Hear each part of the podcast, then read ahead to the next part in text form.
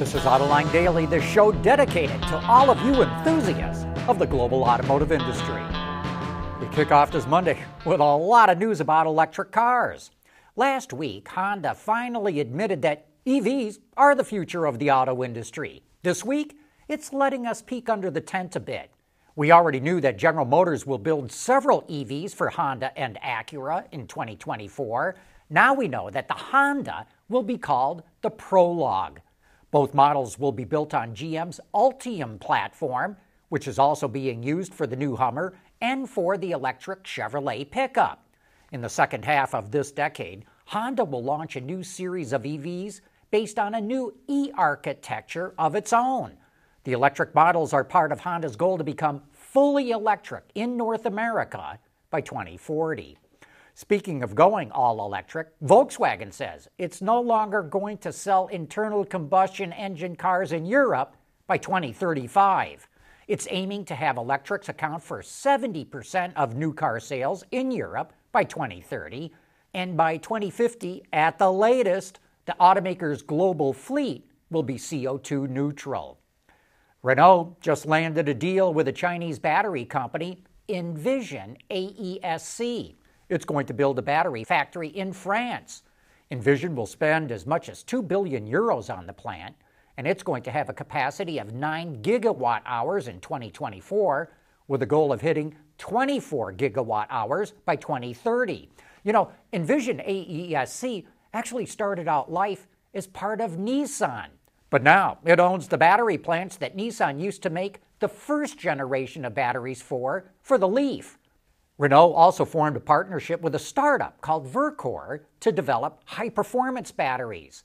They'll open a pilot line next year, and then in 2026, they're going to open a plant with a capacity of 10 gigawatt hours. And Nissan is expected to announce it's going to open a battery plant in the UK sometime this week. But that's all we know for now, so we're going to have to wait for the formal announcement to learn more about it. The age of silicones began at Wacker more than 70 years ago. Whether you're looking for thermal management of battery systems or the protection of electronics, let your innovations be powered by Wacker silicones. Visit us at Wacker.com. E-mobility, powered by Wacker silicones. Mobility is becoming electric, connected, and autonomous, just like the manufacturing world but will always be one thing a reliable partner for our customers.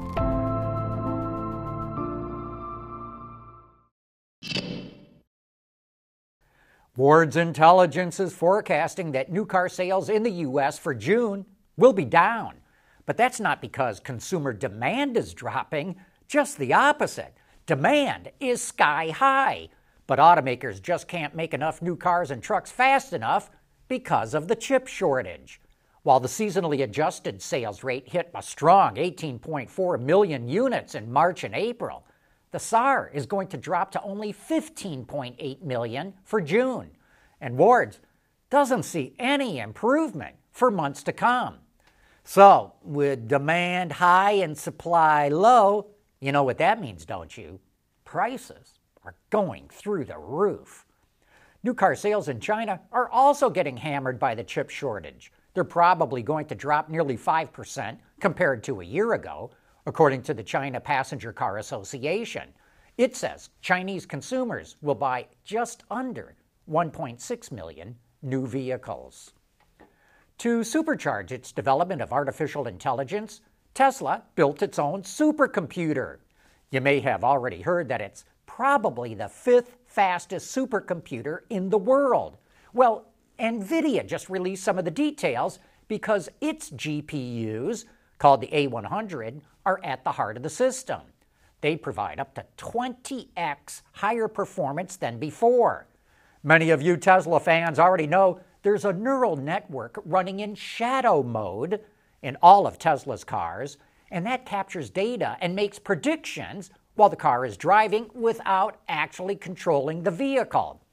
These predictions are recorded, and any mistakes or misidentifications are logged. Tesla engineers then use these events to train the neural network in how to deal with difficult driving situations. The neural network then runs through all these scenarios over and over again until it operates without a mistake. Then it's sent back to the vehicle and begins the process all over again. But all this means that they have to capture a ton of data 1.5 petabytes. That's about 1.5 million gigabytes. That takes massive computing power, and that's why Tesla built its own supercomputer. The world is changing at an ever increasing pace. No matter what the mode of transportation, there is always the need for an efficient propulsion system. And that's exactly what BorgWarner has been doing since the earliest days of the automotive industry.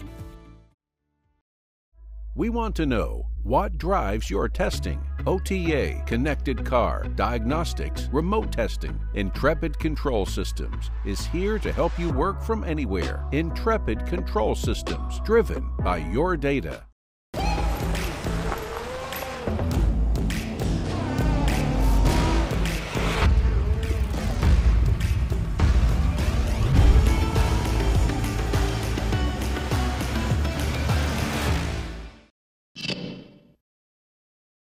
One of the ways to make cars and trucks more sustainable is to make them with biomaterials.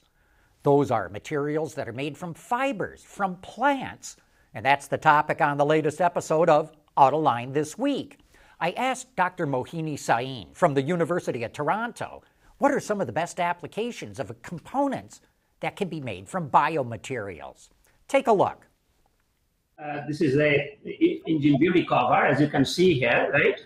So this is actually made from fiberglass in normal way. But here we did not use any fiberglass. We use microfiber from the forest resources, and it allows two things. One is it reduces the weight, it increases the uh, green carbon content inside, and also it allows much more noise and, uh, and, and vibration resistance. For example, normally you will have this with a foam. You can see that? Yeah. Now, this particular material you can use without even forming application in that. So inbuilt, it, it can give you a property which will allow you to get less vibration and noise uh, when you are using for uh, engine engine cover, engine beauty cover, for example. You know that engine cover is intriguing, lighter, less NVH, and because you can get rid of that foam backing, it's cheaper. There's a lot more fascinating information about biomaterials and biocomposites that you can learn about on that show, and it's available to watch right now on our website or our YouTube channel. You know, we get a lot of the best insiders in the industry to come on our shows. And if you'd like to learn more about the new Ford Maverick pickup truck, join us this Thursday for Autoline After Hours. We've got Trevor Scott, the marketing manager, and Chris Mazer, the chief program engineer, coming on the show to talk all about the Maverick. And if you've got a question that you would like us to ask them, tweet it to us or drop an email to viewermail at autoline.tv. Say, do you have any automotive memorabilia hanging around the house? Well, don't dump it. It could be worth something.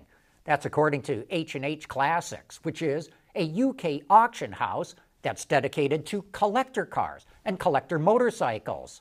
Over the weekend, it held an auction for automotive collectibles, and the pieces brought in more than 156,000 pounds sterling. That's more than $217,000. Some of the items included this Morgan pedal car, which sold for $1,600. This Steve McQueen artwork sold for about $1,500 and this vintage hand operated gasoline pump fetched $2,700. So the next time you're cleaning out your attic or your basement, you better think twice about throwing out any of that memorabilia. And that wraps up today's report. Thanks for watching.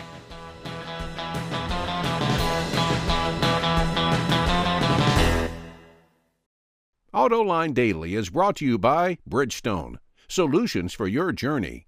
Intrepid Control Systems, over the air engineering, boost your game.